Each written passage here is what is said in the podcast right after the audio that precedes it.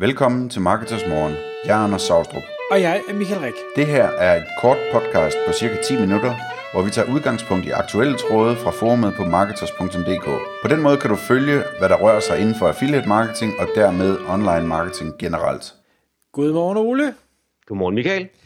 I dag der har jeg Ole Gregersen fra Optuner med i studiet. Ole, du er også områdeekspert på øh, Marketers.dk forumet inden for konverteringsoptimering, og derfor så øh, har jeg dig med i dag i det her podcast, hvor vi skal tale omkring en split-test fælde, som rigtig, rigtig mange falder i. Og hvad er det for en fælde, som, øh, som folk, der split-test eller vil konverteringsoptimere, falder i? Ja, jeg har faktisk taget tre små øh, fælder med, samlet til en stor. Fordi det, det jeg oplever, når jeg øh, taler med virksomheder omkring konverteringsoptimering, der er rigtig mange af dem sætter lighedstegn med split-test. Så der er mange, når de vil lave konverteringsoptimering, altså når de tænker, det er det, vi skal nu. Vi vil gerne have nogle flere konverteringer. Så går de i gang med split-testen. Og det er der jo ikke noget galt i som sådan, men problemet er bare, at der er rigtig mange, der ligesom kommer i gang med det, får lavet et par test, og ikke rigtig finder ud af noget af det. Så jeg har prøvet ligesom at give et par bud på, hvordan det kan være, og så lige nogle idéer til, hvordan man øh, kunne undgå det fremover.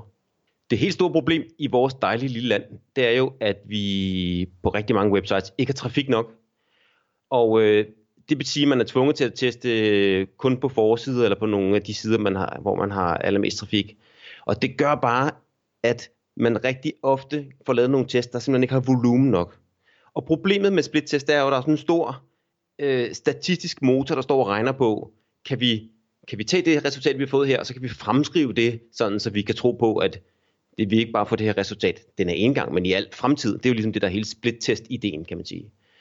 Men når der ikke er data nok, så bliver de her test værdiløse, fordi når man begynder at lukke dem op, for eksempel at man segmenterer på forskellige enhedstyper, så bliver resultaterne så små. Og det vil sige, at der er rigtig mange, der accepterer at få nogle brugertest for de her brugertestværktøjer, hvor de øh, faktisk får nogle, øh, de får nogle vinder, som så aldrig rigtig bliver til flere penge på bundlinjen.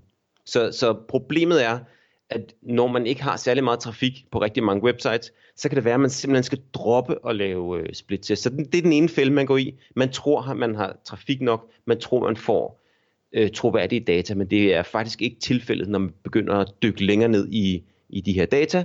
Det har jeg været med til at gøre rigtig mange gange. Når man så når ned og kigger på tablet alene på Chrome for eksempel, så finder man ud af, at de her øh, resultater er faktisk ikke gyldige. Og så har man skudt sig selv i foden, fordi man brugte en masse tid på det, og man kan faktisk ikke rigtig bruge de resultater til noget. Og den tid, man så havde brugt der, kunne man bruge til noget andet. Okay. Så det er den ene, det er den første fare. Så, så inden vi, inden vi lige øh, hopper videre til nummer to, for der vil jeg gerne lige spørge, øh, fordi du så siger, der er rigtig mange, vi har, vi har ikke nok data på, på vores site, øh, ja. og, og hvis vi allerede der kan sige, at vi har ikke nok øh, data eller nok trafik, så, så, så gider vi slet ikke starte på det.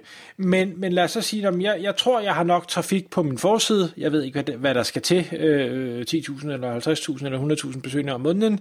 Øh, og derfor så tror jeg, at det er godt nok. Men det du så siger, det er, jamen det er det også overordnet set. Men hvis du så siger, nu vil jeg se det på øh, kun på mobil, eller kun på tablet, eller kun i en eller anden specifik browser, eller kun for et eller andet øh, undersegment, det der sker, det er, at værktøjet vil rigtig gerne hjælpe dig med at kåre en vinder, fordi det, det øger din tilfredshed med værktøjet. Det lyder sådan lidt øh, politisk, men det er faktisk rigtigt, at mange værktøjer er ret hurtige til at, at, at udråbe en vinder. øh, og det gør dig glad, fordi så, så har du fået en vinder på din test. Men det der problemet det er, at det du, resultat du får, det er jo på tværs af alle de brugere, der har været på besøg. Og det er i sig selv en problemstilling, hvis du kun tester i et par dage, eller en uge, eller i kort tid på få konverteringer. Det er en problemstilling. Men den anden er, at når du masser alle sammen i en bunke, så gør du det på tværs af deres enhedstyper, altså om de er på mobil, eller på desktop, eller på tablet. Du gør det på tværs af deres styresystem, du gør det på tværs af deres skærmstørrelse, du gør det på tværs af deres, hvilken trafik de kommer fra. Og der er man bare nødt til at forstå, at jamen, hvis du kommer på, på en mobiltelefon, på organisk trafik øh, via Google, jamen så, så kan du agere på en måde, fordi så har du set en annonce frem for, hvis du kommer øh, ankommer på en helt anden måde. Og det har betydning for, hvordan vi agerer på websitet. Så når vi slår alle de data sammen, så får vi bare sådan en stor, et stort fedt gennemsnit. Og det betyder, når man begynder at folde de tal ud, så kan det være, at man faktisk smadrer sin konverteringsrate på den ene enhed, enhedstype, og får et løft på en anden enhedstype, og tilsammen så giver det ikke rigtig noget. Og det vil sige, man stikker sig selv blå i øjnene. Så det er den helt store fare. Der er selvfølgelig nogle måder, man kan bearbejde det på, som rigtig, rigtig øh, få øh, mennesker kender til, altså integrationerne til for eksempel Google Analytics. Så rigtig mange falder i den fælde, at de tager bare resultatet for pålydende, men de får aldrig rigtig det løft i deres, øh, i deres, øh, deres backend, kan man sige, deres, øh, i deres egentlige øh, salg. Men, men så kan jeg bare ikke lade være at være djævelens advokat og sige, okay, men så, så øh, hører jeg det som, at i og med, at jeg jo altid kan finde et undersegment at bryde det op på, så jeg kan sige, jamen så skal du teste på kvinder mellem 40 og 50, der er på en Chrome-browser fra en øh, Android-telefon. Nå, så har du ikke nok trafik, så kan du ikke bruge det til noget. Altså, er vi så ikke ude i så split-test helt ubrugeligt? Altså, nogen vil sige jo. Altså, hvis trafikken er så lille, så er splittest i rigtig mange situationer ubrugelig. Og, og hvis, I lægger, hvis du lægger mærke til det, så, så vil man opleve øh, en del sådan... Øh, altså, man kan google sig til forskellige øh, øh meninger om, hvad splittest kan. Og der vil være nogen, der, der sådan lidt polemisk siger, jamen 90% af alle øh, splittest er sat forkert op. Og, og det, i starten tænkte jeg også, det kan da ikke være rigtigt, men det er faktisk fordi, at der er så mange split ude, hvor at når man begynder at åbne de der tal op, eller begynder at udfordre, hvad der er blevet gjort, så kan man faktisk ikke rigtig øh, stole på det, øh, det data, man får. Altså man kan ikke fremskrive den, det løft. Altså, man får aldrig det løft, man ser inde i værktøjet. Så, så man er nok nødt til at være rimelig hård og sige, har jeg overhovedet trafik nok til at lave split-test? Øh, det er der, der er, man kan google sig til værktøjer, hvor man øh, faktisk kan indtaste de her øh, data. Man skal bare huske på, at for hver gang man har et segment, så har man altså potentielt også nogle brugere, der øh, gør forskelligt på websitet. Så ja, lige før, det er lige før, jeg vil sige, og det siger jeg glædeligt til rigtig mange af de virksomheder, jeg arbejder med, det er, ikke, det er ikke den bedste løsning, det er ikke det første, I skal arbejde med. Der er, der er mere værdi at hente i andre aktiviteter. Okay, cool. Lad os have ved til, til nummer to. Nummer to, det er, at man skal huske, og det er også øh, noget, som jeg har talt om, når jeg er i netværksgruppe med andre, der laver rigtig mange split-test, at det er måske 1 ud af 5, 1 ud af 6, 1 ud af 10 split-test, der giver et løft. Man er nødt til at se split-test som noget, man ikke gør en gang, og så får man løft, og så en gang, så får man løft. Altså sådan fungerer det simpelthen ikke. Man er nødt til at se split-test som en, en proces, hvor man kører mange test, og så lærer man fra gang til gang. Og det betyder jo for det første, at man skal acceptere, at man får en masse test, som ikke rigtig giver noget, og at man skal tage den viden, man får fra de test, og bruge dem til at bygge videre på, sådan så man har en eller anden form for læringsproces.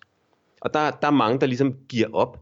Øh, men der, der vil jeg anbefale, at man ligesom tænker en del test ud i fremtiden, og så husk at få samlet op, hvad lærte vi af den her test, og hvad, kan, hvad er det så, vi skal bruge det til, når vi laver den næste test. Og det betyder også, at så skal man jo ikke teste knapper den ene dag, og tekst den anden dag, og billedet den tredje dag. Fordi så får man aldrig den der kontinuerlige læring, hvor man så ligesom høster sin øh, effekt efter et par test. Så utålmodighed er ikke en god ting, når man arbejder med split test. Den fælde er der mange, der falder i, og så giver de op, og så bliver du aldrig rigtig noget. Og nummer tre. Nummer tre, det er, at man skal huske på, at når man arbejder med split test, så er der et forarbejde. Desværre er der også et kedeligt, lidt kedeligt forarbejde, med nogen mene, for at lave, øh, for at lave split test.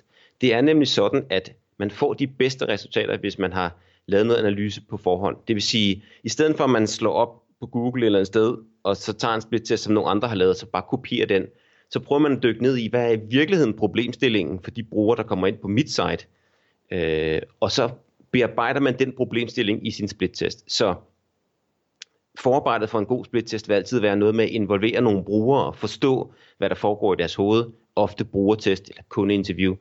Øhm, så det er også den far, eller det er også den fejl rigtig mange begår. De går ind i værktøjet, og så prøver man sig lidt frem, og så bliver det i værste fald lidt useriøst, men øh, der kan også bare ske det, at man simpelthen spilder sin tid, fordi man får testet på noget, der ikke rigtig har nogen betydning.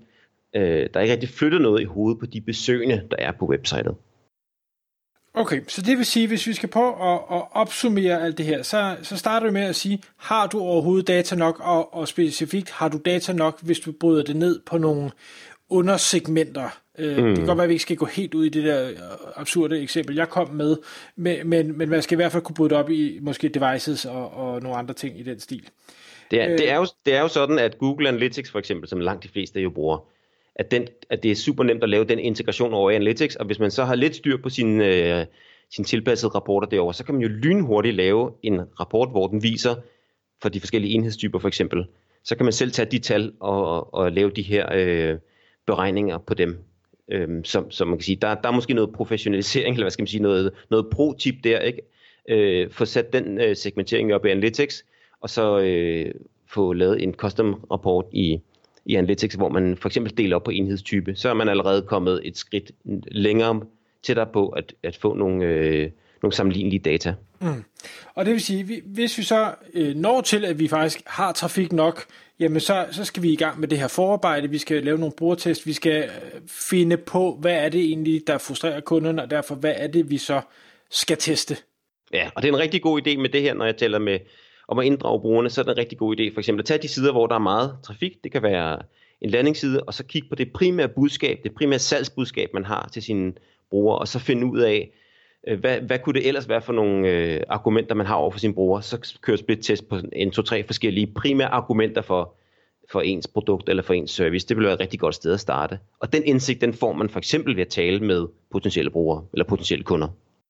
Og når vi så har lavet det forarbejde, forudsat alt andet det, det spiller, jamen så skal vi så stadigvæk øh, acceptere, at det kommer til at tage tid, og at en ud af 5 eller en ud af 10 kommer til at give et, et øh, løft. Resten vil måske være ligegyldigt eller, eller vil give et fald, og det skal vi ligesom have, have ressourcer og, og forståelse for, at det er bare sådan, det er.